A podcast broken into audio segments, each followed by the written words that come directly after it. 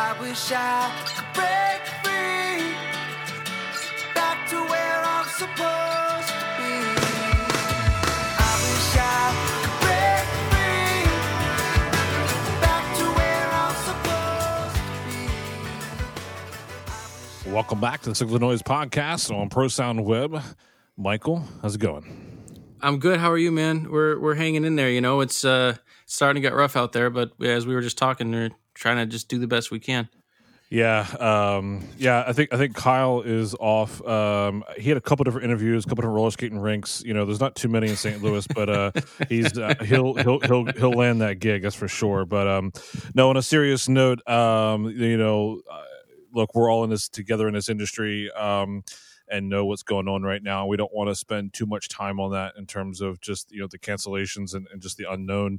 Um, I do want to make it a point to point out, though, that uh, everyone just to kind of, you know, just gut, your, gut check yourself on your mental health. Um, do some things to keep yourself busy, whether it's within this industry, whether it's training, whether it's reading a book, whether it's going outside. Uh, please keep your mental health in check. Um, if you need people to reach out to, um, you know, we do have a Facebook group. There's a lot of uh, like-minded people in there, the Signal to Noise um, Facebook group. You can email us, uh, signal to number two. Uh, podcast at gmail dot com, and uh, we'll help in any way possible.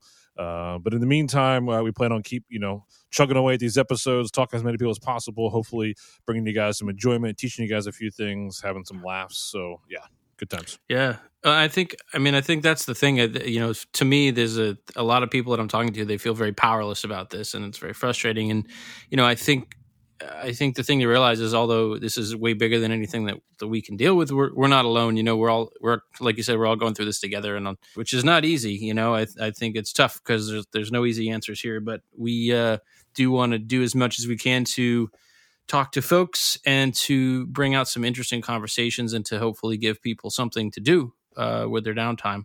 Um, so our guest today is my friend Tyler Walters. Um, I. I met Tyler originally uh, back in, I think it was probably May of this year, uh, of, of the last year. And um, it's about eight, nine months ago. And uh, I got a message on LinkedIn, said, hey, I'm building, you know, I'm working on a sound system design here. And I just had a couple questions about how you might want to do this. You know, how would you tune this subwoofer array and how would you align it with the mains? And And uh, so we were kind of talking, and I, I looked at the design and I said, oh, this is a really good design. I think I made like one minor suggestion about timing, but I said, this is, you know, it's really good design. I don't really have anything to bring to the table here. And when I looked the guy up, it was uh, Willie Nelson, system engineer. And I said, well, why are you asking me for tips? I should be asking you stuff. So um, so that is how I met uh, Mister Tyler Walters. Um, and he, Tyler was the system engineer on the Willie Nelson's Outlaw Music Festival tour this summer. And it was Willie, it was Bonnie Raitt, it was Alison Krauss, there was Robert Plant, there was a whole bunch of really cool um, names on the bill. And I got to go out and hang out with Tyler and see what he was doing. And he wrote a fantastic article about his work on that tour. Um, that is going to be in the link, uh, the description of this podcast, and you can find it on ProSound Web. And I'm really just excited to have Tyler here with us. Tyler, thanks for being here, man. Oh, thanks for inviting me out, guys. It's always a pleasure to uh, to uh, talk to other people in the industry, and just, you know, it's sharing is caring in this industry for sure. It's always good to chat and uh, share some new things and learn some new things. That's that's what makes the world go round, especially for us. Well, I th- I think, you know, what was cool to me is seeing someone who's, you know, got an A-level touring gig who says, hey, what do you think about this? What would you do differently? And then, you know, the fact that I think a lot of people when they get to that point in their careers are like, yeah, I, you know, I got this figured out. But I mean, you were so um, game to just say, well, how would you do this? What would you do differently? And then we were able to throw a couple of ideas around. And I think we, you know, you ended up with with a really, really great design that, that you know, I can I can speak for it. I went out and heard it, and uh it sounded great. And, um, you know, so I think that's really cool, you know, that that spirit of continued learning and continued kind of talking shop and let's trade some techniques. I, you know, that that's kind of, that's a, a value that I tried to let guide my own work professionally. So it's really cool to see that a- a- attitude from you, man. Oh, man, I appreciate it. Well, I, you know, it's, I've learned so much from other people from just asking and having the attitude of, hey, how, what's, what's your thoughts on this? How do you approach this? Um, is is there something that you do differently that's worked well for you in the field, or hey, maybe uh, maybe the white papers say this, and I went out and tried it, and I found it better if I did this instead of this. There's there's so much so much stuff you can learn just from just from asking, uh, and that's another thing. This this podcast is really great. I mean, you guys had the Godfather of system tuning a couple weeks ago. That was a great episode. It was awesome. I was I was totally jealous that you guys got to sit down and talk with him, but at least you shared it and posted it, so that's that's just as good. I think I think it goes back to, like, you know, there there should be no pride in what we do, in the in the in the um in the in the bad sense of pride, in that, like, uh, I'm I'm a, I'm better than you, I know more than you, right? Like, you know, we we're, you know, there there are no, like, trade secrets or job security thing that we're trying to do here, right? We should all be, is an ongoing theme here, we're trying to better each other, right? Like, let's just make the next wave of of shows and productions and people the next best thing. Like, why why would we inhibit any of that? Uh, and so being open to, hey, I may have not been doing this the best way for X amount of time. What can I do to improve? And so that's that's definitely the mindset that uh, I've tried to have and tried to help kind of instill through all of this, for sure. Yeah, absolutely. Absolutely. And, you know, what you were touching on earlier with, uh, you know, the mental health side of this industry, this industry is brutal on everyone's mental mm-hmm. health just to start with. And then you take a national crisis, or a global crisis, really, that's going on right now, that it's uh, it's uncomfortable for people to think about, but it's also important to know that there is a lot. There's a lot of resources out there for people if they need help and mm-hmm. to reach out. You know, we're here to talk. We're here to listen. Yes, absolutely, yeah, absolutely. Tyler, one of the things I I really um, found interesting about your job, you know, when you have all these major acts that are sharing, uh, you know, a P A and a front end, basically, um, you know, I, I work pretty closely with, as a house systems engineer, you know, uh, when I'm in that role, I'm working pretty closely with whoever the, the touring engineer is coming in to make sure that the P A is set up, you know, to the way that they want to mix onto it that night. And, um, you know, it's pretty much whatever their preference is, I'm, I'm going to try to accommodate that as, as, as well as I can. And so it's interesting for me, you have to kind of simultaneously accommodate four or five different front house engineers. So, I mean, can you talk a little bit about how you tried to manage that and, and the different needs of the different acts and how you were sort of juggling those things? You know, that's a, that's a, every, every show, every day was different uh, out there because the band would change. So mm-hmm. throughout most of that tour, we had three acts that were constant throughout the whole thing, but then we had openers that would change and different, you know, different touring bands who could say, "Hell, I could just do it Friday or Saturday," um, and and a lot of the front of house engineers had different approaches on how they wanted the rig to sound. Um, so we had a couple constants. We had so we have the room, right? That's that's going to be it's going to change every day, but the room is the room, and the engineers can't do anything about that. So. Um, that was uh, honestly, that was one thing I had on my side, was that the room was set. You know, there were, there were going to be no changes other than, uh, bodies in the room. Uh, but you know, I would try to, my main goal really was to, uh, aim the speakers properly and put the speakers where they needed to go for, uh, optimum, optimum energy in the listening area while minimizing any sort of bleed on stage. Uh, and any, you know, really like just getting any sort of reflective energy off of putting the energy where you want it and not trying to avoid any sort of reflective surface as much as possible, which we both, you know, everybody knows that that's a great, so great I, in theory. I, no, so it, no, it's, it's but, a, it, it's a great point to stop there for a second, in that, you know, what you said sounds so simple. Oh yeah, let's point the speakers at the audience in the right direction. But, like, you know, it's it's sometimes the the simplest things that we overlook on how much literally a degree or two of tilt up or down or left and right um, actually affect the overall what you do down down the line, right? So it's like, you know, it goes back to like the Bob McCarthy thing. It's like, you know, it's it, it starts at the source. You have to get that right first. Because anything you do after that, you're just you're just compounding, or there's going to be a point of diminishing return, and so sure. it, it's it's not it's not something to take lightly. Getting your your your aiming, uh, your angle splay, all of those things correct up front. Yeah, that's you know, and that's the biggest the the single one thing that I would, you know, system guys, audio guys who are going out tuning rooms or whatever, you know, before you ever get to the tuning part, if if the speakers aren't put in the right place to begin with, you're just going to have a really hard time, and it's going to, you're going to end up with a result that's a lot harder to get to in the end than it would be if you started your work on the front side of it. Yeah, I mean, well, you know, as Merlin said to us, uh, you know, he said, "I'm not aware of any uh, technology that can fix uh, the, p- putting the speaker in the wrong place." You know? So it's yeah. kind of like, yeah. and when I, I when I get a call from a venue to go in and look at their system, I, you know, I say this all the time: the the thing that I change more than anything else is speaker placement, speaker aim. That, you know, and if that's not right, it's almost like I'm not even going to continue down the path of working on the system. If we, you know, if, if there's no E Q or delay sitting in the world that's going to fix the speaker being pointed up at the ceiling. So, you know, was that something that you had to try to establish with production management early on? Like, you know, about getting the positions you needed or getting the rigging that you needed? I mean, what was that dialogue like for you? You know, honestly, it was really easy. I think everybody was on the same page, and I never really had any issues putting speakers where I wanted them. It was, I, there were, different venues have different uh, physical issues, so to speak, of like, oh, well, you can't hang a P A here because this beam only holds this X amount of weight or whatever. But most of the time, everybody was on the same page. They said, hey, you do you and make sure that this is right, and we will support you one hundred percent. It was, there was no question about that. I had total support from everybody out there, which was great. Should it be so easy, as you say?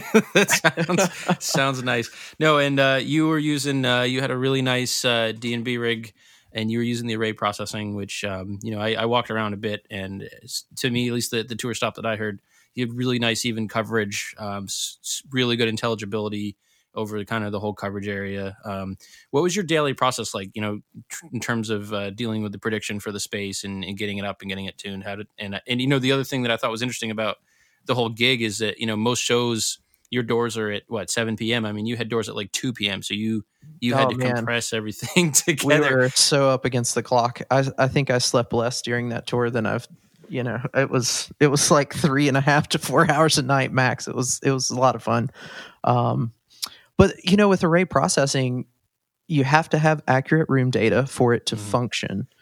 Uh, that's kind of the biggest. Uh, thing that if it's if your room data is off, array processing will be off. So making sure that that's accurate was, once that was done, I mean, the software did most of the work. You just, you could fine tune the parameters of like, do you want level loss or do you want even coverage? You know, like you could, you mm-hmm. could make the level loss follow, uh, you could make it equally as loud in the back of the venue as you, as in the front, but you were also sacrificing tonality at that mm-hmm. point. So it was kind of a balancing act between, do we want level loss to be the same front to back, or do we want even tonality? And nine times out of ten, it was even tonality. I mean, you're you're gonna the audience is going to expect, if they're in the the back row of an arena or an amphitheater or whatever, it's not going to be as loud in the very last seat. Yeah.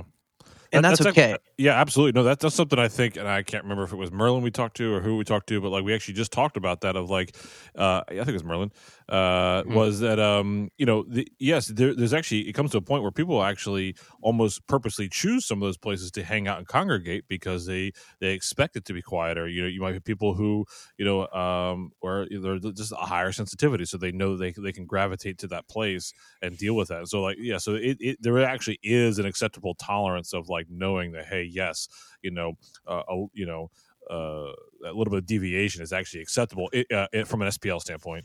Um, but yeah, but they still want the same experience, just at a lower volume. Mm-hmm. Sure, and you want your guest up front to have that full immersive experience. You know, they're paying they're paying higher money for the mm-hmm. ticket prices, all that. You know, you want those seats to really have the full energy of a P A. Um, and you know, that was super easy to do with array processing. It was. It, I mean, there there's some magic going on within that software for sure. Some some sound voodoo, so to speak. You know, it was funny when I went out there, and I, I, there may be a picture of it in, in your article. Um, if not, I'll dig through my my archives and see if we can find one for for the, the podcast description. But there were like six consoles in front of house, man. It was just bananas. Oh, never, my gosh. Because I've worked in that venue a bunch of times and I've never seen such a look like a garage sale, dude. Yeah, yeah. We had, that was a new adventure every day as well. So like after getting up and shooting the room and coming up with a speaker calculation, the next order of business was always to figure out how do we fit six consoles at front of house, which sometimes two of them were H three Ks. So, you know, you've got twenty feet of real estate that's just automatically done. There's did, nothing did bon- you can do about it. Did Bonnie Raitt still have her uh, her gamble? Uh, no, no, no, no. Uh, she was on a, uh, let's see, I think she was on a S D twelve oh, okay. for that All one. Right. Yeah. Yeah. There was some poor guy out in the back uh, where the video cameras were under a under a pop up when I did my stop because so, he just there was just so no room for, for the poor guy. Yeah, that that venue was the front of house area. There is extremely tiny, but it was okay. It worked out. Yeah, and you know it was kind of it was kind of fun to sort of watch it um, kind of thin out as the night went on. You know, um, but you know I got to tell you, man, it was um, it was a cool experience to come out, and you know I. I I work in a lot of different environments and kind of, you kind of get the vibe of the tour, and it seemed like you just had a really great group of people with you. And, you know, we met a couple of folks that, that, uh, that you were working with, and, um, it's, it seemed like a really nice, uh, environment to, to kind of, you know, it, as grueling as the schedule was, it seemed like you had a good group of people with you. Oh man, it was great. You know, yes, the schedule was grueling, but everybody got along, and it, you know, that, Let's. That's the other thing in this industry. If you get along with everybody you're working with, your day is so much easier. It it doesn't matter what you're doing. You can just be absolutely in the weeds and have an insurmountable task to accomplish. And if you're getting along with everybody that's out there, it makes it so much easier. I mean, just it, it's so much better that way. Yeah, I mean, you know, it's one of those things where it's it's like you said, it's tough enough as it is, right? So, um, and you know, the other thing I thought was really neat about about your production, we were kind of watching throughout the night as acts would finish up their set. Um, it was very much like a festival in in the true sense, where like this act's done, let's get their stuff back on the truck. I mean, it wasn't like we're gonna wait and then load everything out. I mean, there were acts that were loaded out and done before the headliners were even on the stage, and so um, I think that really speaks to how finely tuned of a, of a production that was, because it seems like when you have that many plates spinning, um, you know, I think I think a lesser production management team would not have been able to pull off something like that. It was uh, the first year there was some fine tuning that had to happen. Um, so th- this last year, whenever you came out, that was our second go around with the whole thing. So we kind of knew what we were up against as far as the schedules and having five to six bands a day. Um, it, so there was a, you know, you, with knowing what you have to do going into it makes the planning part to get everybody in and out a lot easier. But yeah, I mean, as soon as a band was done, strike them. They're gone, you know, like they're, as soon as they're done and they're muted, the risers are gone, gear's getting packed up. But what it, what it really was able to do for the bands was they were able to be finished, you know, and even the tech guys, which, and I heard from more than one of the road crews, they were like, man, this is great. You know, we normally, when we're at a festival, we're stuck. Our, we can't load our truck. We can't do anything till, right. till the end of the night and the crowd leaves. But we were able to, uh get those guys out, which you know that that helped morale as well. You know, you're not having you're not having guys having to stand around for sixteen plus hours doing nothing, just waiting to coil up a snake at the end of the night. Yeah, for sure. I mean, it was it was pretty cool. It was really funny. The uh, my colleague who was with me, he was uh, he you know he runs a lot of a lot of production circles, you know, locally and regionally, and so he knew some of the guys that were working uh, on the on the venue side. And so when we were towards the end of the night, the venue the venue guys came over and they were like, hey, you guys want to help for loadout? We're like, no.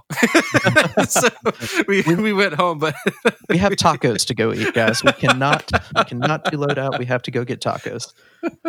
And I, you know, the other thing I'll say is, um, I think that was one of the only shows in recent memory where I just sat down, you know, as an audience member and just enjoyed the show. And I very rarely get to do that. It was a real treat, you know. So me and me and my colleague just kind of we sat down and. and uh, just watch the show for a couple hours. And, uh, you know, usually you're, it's not, it's, it's a rare sensation for me to do that without worrying about the stress of like, oh, I got to go deal with something, or I got to mix the next band or whatever. And so it was, it was kind of cool. Like you just, hey, we went to a concert, you know? so, so uh, yeah. So thanks again for having, having me out, man. I really enjoyed the opportunity. Um, absolutely. I'm glad you were able to make it. Hopefully it'll happen again this year. Um, we'll see how, see how things go. We'll see. That's the that's the name of the game right now, is the wait and see. Yeah. So how did you kind of, I mean, you're you're obviously a really knowledgeable guy, and you know, as I've had the opportunity a couple of times to chat with you now about your work and, and the equipment that you're using. I mean, you you really have a really solid grasp on this stuff. So how did you how did you develop your knowledge? I mean, what was your journey like to get where you are? So you I just was. Stalked you uh, online and uh, yeah. read all your blogs. Yeah. And, uh, yeah. I actually learned how to tune systems from Michael.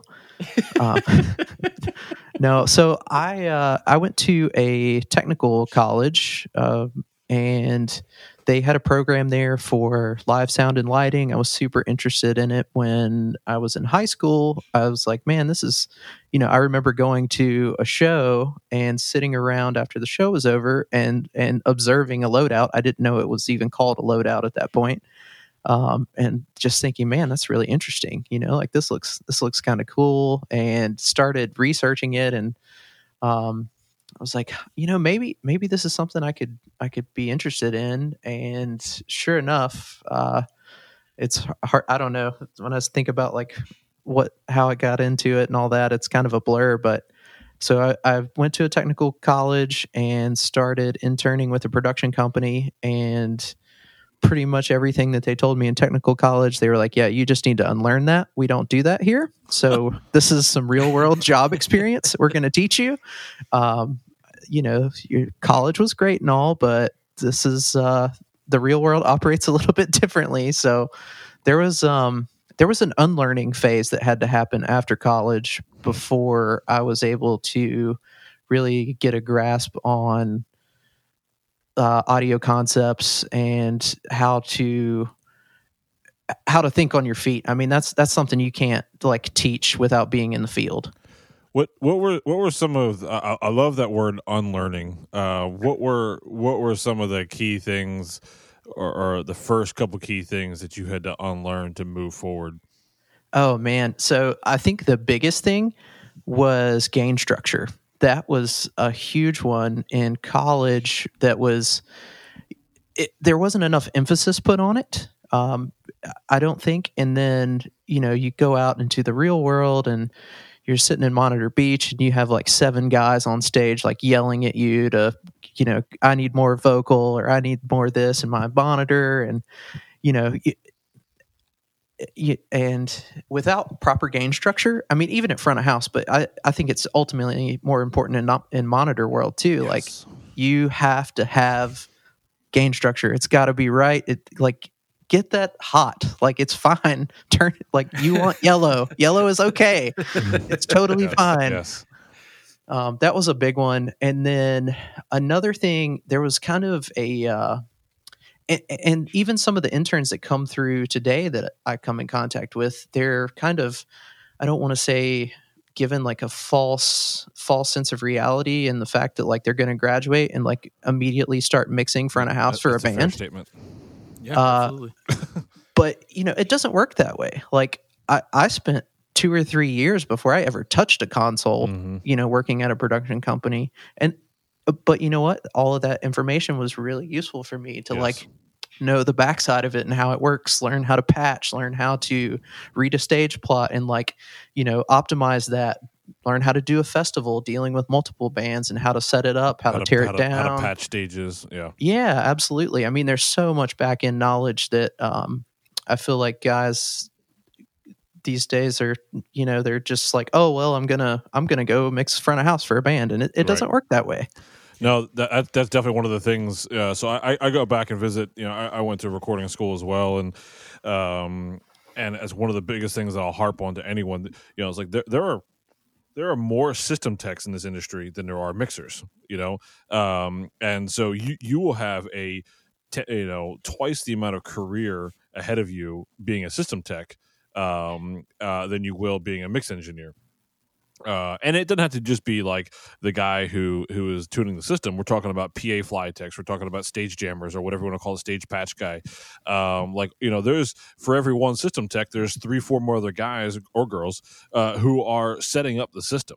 And so, you know, knowing signal flow and and and knowing how to, um, you know, assign a patch and, and do all those things are way more important than being able to, you know, turn a few knobs. Um, and so, yeah, I, I wholeheartedly agree that that, that back-end system that is is often, you know, it's not the it's not the fun, glamorous stuff that people want to go to school for, but it's definitely the most uh, essential part of the gig for sure.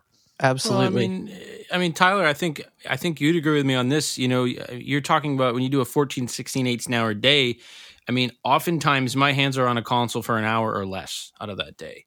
Absolutely. You know? So if you're like, all I want to do is mix, you know, um, the the gigs where you can just walk into a venue and mix and walk out. I mean, those gigs exist, but they are few and they are far between. And I can guarantee you that the folks that are working in that capacity um worked their way to get there. They did not start off by walking into a club and mixing and then leaving again. Um you know and so I think um you know I, I couldn't agree more, and I, I often have to wonder if some of these audio programs that we see are in doing kids a bit of a disservice um in in glancing over this stuff, you know and uh you know there was one program, my friend went to a program where they walked in and I think she touched one one model of audio console the entire time she was there, and it was like a S D five or something, which is, you know, obviously an incredible console, um, but is a representative of what you're be going to see in the f- early years of your career when you're on the road going through the clubs where everything's broken and you have to, you know, patch the P A back together every night.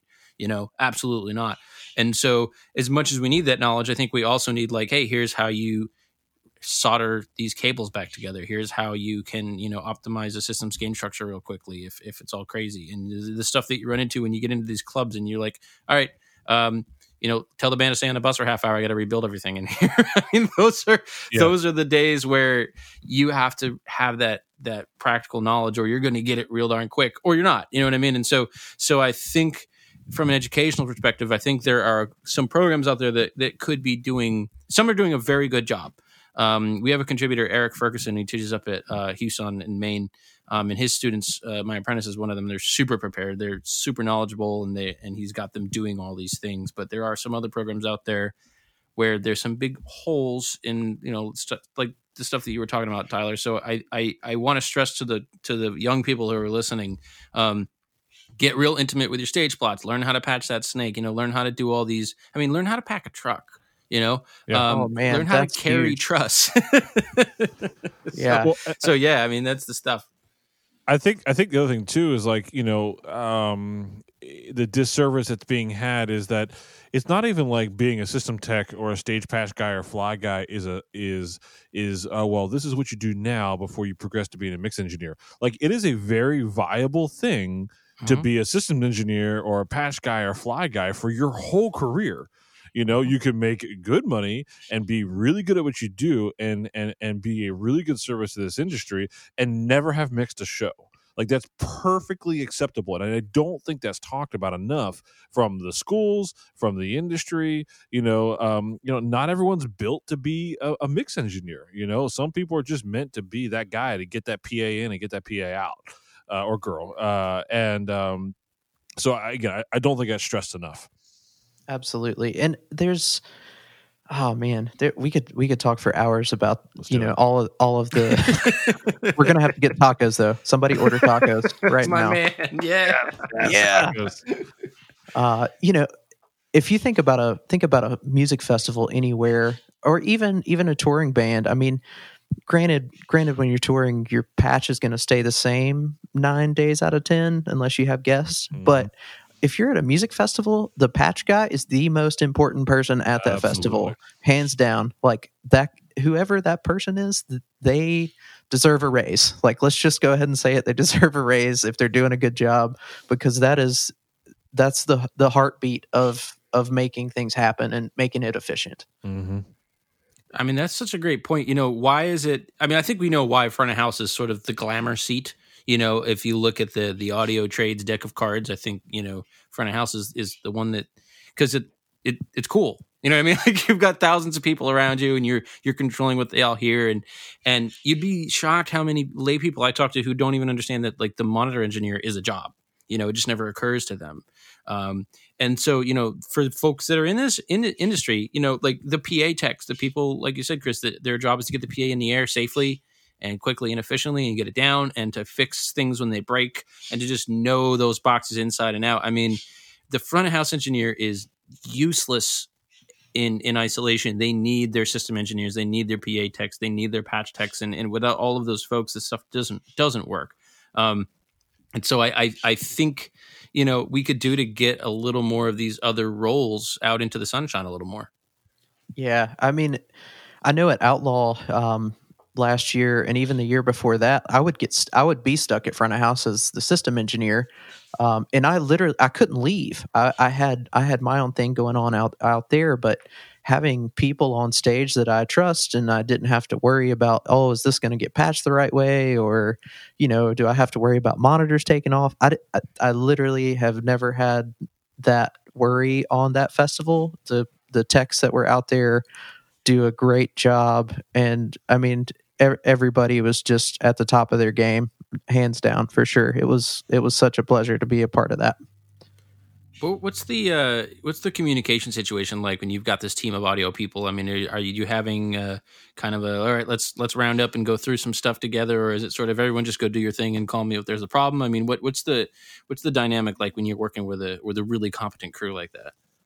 You know, I think maybe the first show we kind of had like a little round table Uh, siesta at breakfast and said, hey, you know, like, let, this is what we need to do today, blah, blah, blah. But then, you know, after you get a show, a show or two under your belt, it just, it kind of goes on autopilot. And unless there's an issue, we, you know, there wasn't a whole lot of radio chatter, which was fine. It's totally fine with me. I would prefer, prefer my days like that.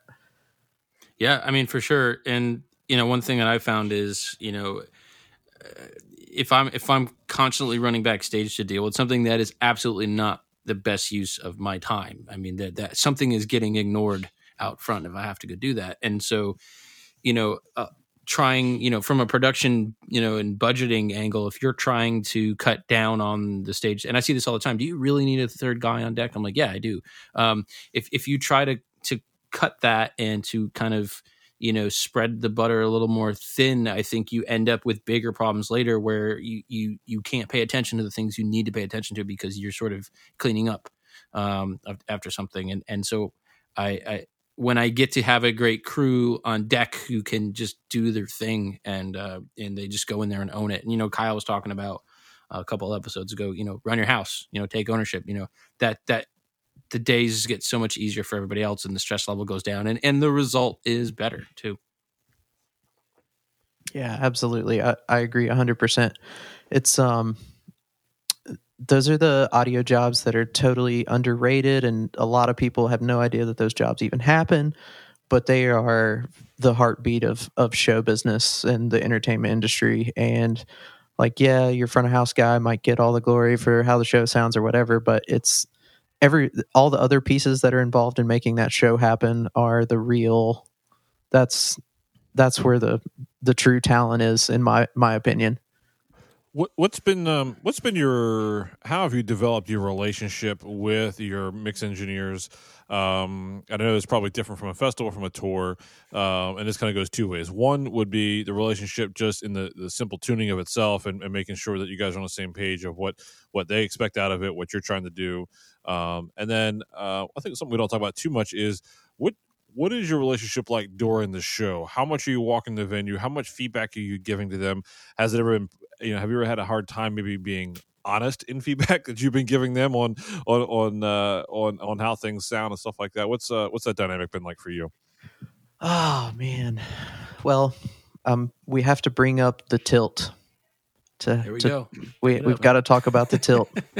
um, so, in setting up a P A system or uh, you know any sort of speaker deployment, I guess for that matter. Uh, You know, you had Howard Page on here a couple weeks ago, and he was talking about the tilt, and Jim Yak has talked about it as well and written a great, you know, there's a lot of great publications about it. But that in itself has been like the single most pivotal pivotal point in as far as my system tuning optimization is taking out the tilt and how how much more musical things can sound without that that low frequency bump in, in you know, and I think that generally I try to go for a flat system approach, but some some uh, engineers don't like it. Their console mixes aren't set up for it, so it's, you know, it's super strange to them. You know, they hear a P A and they're like, man, it just it, there's no there's no body to it. It doesn't sound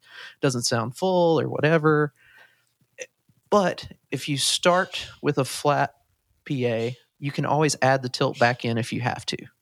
It's there's a lot of tools these days to where that's super easy. It's not like you're you have to reinvent the wheel to change the system tuning or put a tilt back in, because most of the speaker manufacturers, all that stuff is built in and easily accessible through their software in real time. So um, at least on in my experience, if I have to, you know, change change a tilt or change a uh, I, I won't even say E Q. We'll call it a voicing of a of a P A system. I can do that on the spot. That's not that's not a, a big issue. I just want the engineers to be comfortable with what they're mixing on. That's the biggest thing. Because if you're if you walk into a situation and you're not comfortable with it, it's you're going to have a hard time no matter what. So mm-hmm. anything I can do as a system tech to make them feel comfortable and mix their show how they need to mix their show, that's what I'm going to do. And, and, and what about during the, like during, during the show? What what's your relationship with them in terms of walking the venue? Not not just listening to your system, but maybe, you know, do they ever ask you for feedback? And, and, and what's that like? Um, that's an interesting dynamic, and it definitely changes from uh, engineer to engineer. Uh, I've I've got a good buddy who uh, he used to mix Government Mule for a while, and he, you know he, he was him and I had a great relationship. We still do to this day. But he, you know, if I set up a system for him, I would go walk around, you know, multiple times during the show, and he, you know, he'd be like, "Tell me what you think. Tell me what it sounds like," and I would be totally honest. You know, whether it was good, bad, or ugly, it was always good. But um, being able to trust your system engineer and the system engineer being able to speak up when they need to to the front of house guy, that's uh, you know, that's that's something you can't really put a price tag on, but it's different from engineer to engineer. You know, some some guys are like, "Hey, the system's on. It's what I need. I, I'm good. Like, you know, do your walk. If if you need me to turn something up, come let me know." And that, you know, that might be the end of it. But it's a it's a fine line, I guess, in a nutshell. Yeah, fine line. That makes a little sense. What um. Specifically from uh, tuning and optimization, um, are you using are you using SMART? Uh, yes, yes, absolutely. Are you using multiple microphones, single microphone? How does that work for you? Uh, so my typical setup is just a single microphone with a Electrosonics, so I can take multiple measurements throughout the venue um, and gather data that way. I don't have a multiple mic setup currently. Uh, It's really interesting, though, with modern P A systems and the software that comes with them, how how scary accurate you can be with your predictions. And then using SMART is just more of like a reference tool to say, yeah, that's exactly what that's exactly what the software said it was going to do. And that's something that, you know, touring with the same rig every day, you get to really know, like, this is how this performs. This is what. If I'm going to have any issues, I kind of know where to look before it, it's, it becomes easier and easier to troubleshoot or make changes if need be. That's a great point. You know, the, the kind of investigation versus verification, you know, I would call it, you know, there are, there's, there's really two, two situations in which I'm whipping out the analyzer, and it falls in one of two categories. Either, okay, I'm walking into something I've never seen before, and okay, let's, let's measure this thing and see what we're dealing with here, you know, or, um, like you said, I've done the prediction, and I I have a pretty good idea of what I expect this thing to do, and I just want to make sure that it is behaving. Um, and I've I posted on my LinkedIn a couple of weeks ago. Um, I had a system that I predicted, and then I measured it from the same mic placements as I did in the prediction, and it was like bang on. It was ridiculous how close it was, um, even even being in a room. Um, and I and I made a kind of side by side graphic of it, and I just said, you know, this is this is the importance of getting your prediction right, because you know I put this thing up in the air, I put one filter in it, and it was done. You know, and that's just I can't speak uh, enough about doing your homework. You know, and if you think that you can just kind of ignore all the variables along the way and then hang the thing and then pull out a copy of SMART and make it work, you know, um, you're gonna have a rough day. Yeah, and you're gonna spend a lot of time trying to fix it. Yep. Uh, yeah, absolutely. Verification. That's a great. Um, I, I mentioned that in uh, the article I wrote last last year, but verification of just making sure everything is on, making sure it's working properly, and that you have control of all your separate subsystems. That's huge. I mean, uh, that, I mean, no matter if you're, a, a, that, that can apply to all different categories in this industry, but like just making sure that you have control of your system and that it's on and it's functioning properly will save you a lot of headache down the road. Yeah, I mean, and it's something else I've said, you know, when I power up a system, I will spray pink noise through each zone, you know, just real quick all the way down. And, you know, oftentimes that will reveal a problem. And that's the kind of thing that you will spend a lot of time trying to chase down later if, you know, you've got either a, a clocking issue. And so when your inputs isn't coming up, or if it's an analog drive, you, you know, you dropped a, a leg in the X L R. And so, you know, your bottom two boxes are down six decibels from the rest of the rig. I mean, that's the kind of stuff that a, a thirty second test will make that very obvious. And if you don't do that, and if you jump right to, okay, let me run out and take ten thousand measurements and, and, you know, tune this thing. Um, you're going to just be digging yourself into a hole. I mean, the, the analogy is like, hey, um, I'm trying to boost back high frequency, but you know, my tweeter's blown. So you can, you yeah. can measure it and try to boost it all day, but it's not going to come back, you know? And so, so the verification, um, you know, oftentimes if, if I have to pick between verifying a system and tuning it, uh, I'll take the verifying it every time. Absolutely. I'm the exact same way when I'm setting up any sort of system. It's uh, nine times out of ten, you'll find if you can verify your system, the, the tuning kind of takes care of itself. You know, it, that's more of a that's more of a voicing. Mm-hmm. How how do you like the frequency response of your system to be? But yep. it. If your system, if the left side doesn't sound like the right side, or say you have, say you have an N L eight in the in the middle, or a speaker cable in the middle of an array that's not twisted all the way, and you you've waited till twenty minutes before doors, and you're just now figuring that out, you know, you have a big problem. Mm. You might you might have two to three speakers in the middle of your line array that aren't aren't working. Uh, and you know, it's too late at this point to bring the array in. You know, there's there's people in the building or whatever. In a quest uh, of never stop learning mentality, what's what's next for you? What do you, what's next for you to try to tackle and, and, and dig deeper into that you uh, haven't been able to in the past? So, right now, uh, I've had I have more free time than uh, I would like, but it's actually allowing me to dive a little deeper into uh, wireless. So that has been I actually spent like. three or four hours the other day just on Shure's website watching watching their training videos on Wireless Workbench, and I've been trying to uh, learn more about R F and how, you know, how can I optimize that, which is, you know, it's not something that I have to deal with every day when I'm being a system guy, but I'm not always a system guy. Sometimes I'm on mm-hmm. stage. Sometimes I'm a patch guy. What you know. It, so I've just been trying to sharpen sharpen my skills with that. Um, yeah, and you, you never know where the next gig is going to come from, too. Especially in this, this climate of, of shows and stuff like that. So I mean, you know, we, that's one thing we kind of talked about, and things to do in your downtime is kind of diversifying uh, your skills, diversifying your income, and so yeah, I mean, you know, who knows? Uh, and the nice thing about um, system tech work and R F work is that that can that can be applied to corporate shows. It can be applied to Broadway. It can be applied to rock and roll. It's it, it's not just it's not just about doing uh, rock and roll for sure. Yeah, absolutely. What about you guys?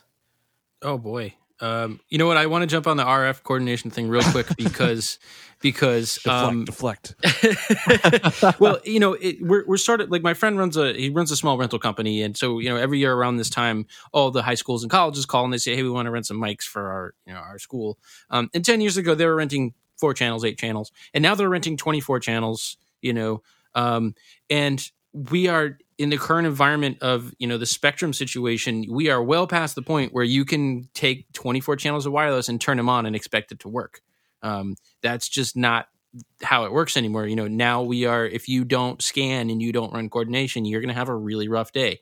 Um, and so in a sense, R F coordination is no longer optional, and, you know, learning to do basic coordination. And, and, uh, you know, I'm not talking about the Ike Zimbles and the, and the James Stoffels and the Peter Erskins of the world. Do these guys go out and do five hundred channels? I wouldn't even know where to start, but, you know, if you can wrangle four or eight or sixteen channels and get them solid and get them working with, you know, which is a pretty basic workflow, if you just follow the principles, um, that's a huge leg up. And, you know, the diversification thing, you know, the number, the, the larger number of things that you can say, yeah, I can take care of that. Um, the better off you're going to be when, when things start rolling. All right. So what am I working on? Um, I am still really digging into a lot of the stuff that's going on around the globe with how different cultures, different societies, different governments are handling things like um, sound pollution, noise exposure, uh, you know, what's being legislated where. Um, there's a lot of, it's kind of a patchwork quilt right now, and I'm trying to get a better understanding of that. That's something that I've really been doing a lot of uh, reading on, and, and also like this sort of, you know, the uh, the physiological effects of that. Uh, there's a ton of research out there now about, you know, what exactly damages our hearing and how do we perceive sound in different ways, and and how does our perception of loudness correlate to, you know, what the S P L is and the tonal balance and the, you know, the time domain and the crest factor. It's just this this just rabbit hole that's just completely swallowed me. So um, I'm reading a lot of like very dry medical studies right now. That's kind of where I'm at. Yeah, I'm uh, I'm trying to ride the coattails of Michael and uh, glean what I can off of him. No, um, no, in, in all seriousness, no, we, we, him and I, have, I've at least been trying to study a little of the S P L stuff with him over the past couple of months, which has been kind of fun. But um, now personally, actually recently, I've been doing a slight deviation from sound uh, in learning, um, which is, you know, it's okay. It's diversifying, right? No, I'm, uh, I've been studying a little bit about um, the history of live sound. Um, it's something I, I'm kind of fascinated by. It's it's kind of scattered about uh, and not in one central location. Uh, and so I'm looking to maybe try to unify that. And uh, we've kind of been studying the start the um, uh, the art of storytelling and trying to maybe weave those two things together, the uh, the story of the history of live sound. So that's kind of what I've been uh, digging together, and hopefully can uh, have something come out of that pretty soon. Sweet, man. That's awesome. Well, Tyler, thank you for uh, for lending us your time and your your uh, wisdom, dude. It was uh, really great to kind of hear your thoughts on a lot of this stuff. And as always, it's always great to chat with you, man. So thank you oh, for being thanks here. Thanks for having me. Thanks for yeah, having me, guys. I appreciate it. Absolutely, Chris. Do we have any uh, anything we need to tell the tell the folks about? Um, no, just, you know, you know, keep doing what you're doing. Uh, we just crossed over five hundred people who joined our Facebook group, which is awesome. I really appreciate that. Um, Signal to Noise Podcast Facebook group. The link will be in the uh, description. Um, you know, we want to grow that community. Uh, it's the easiest way for us. To, well, at least Kyle and I, because um, to I'm um, old. I like email. Send me an email. You're the youngest of the group, anyway. Uh, um. It's an easy, easy way for us to just really be engaged with with, uh, with everybody who's listening. Um, you know, ask questions. We you know we talk about you know just old gear or or other things, and it's just you know a, a group of like minded people who are just trying to better each other. That's really what all this is about, and uh, it's just kind of fun to see that grow. And uh, yeah, that's the uh, that's the biggest thing we got. So we you know we got a lot more people in the works, and. Uh, Yeah. Hopefully, uh, Kyle will get um, his uh, roller skate rink D J gig going. Um, Randy will be able to live off of that, and we'll be good. I, I personally feel really sad that Kyle wasn't here.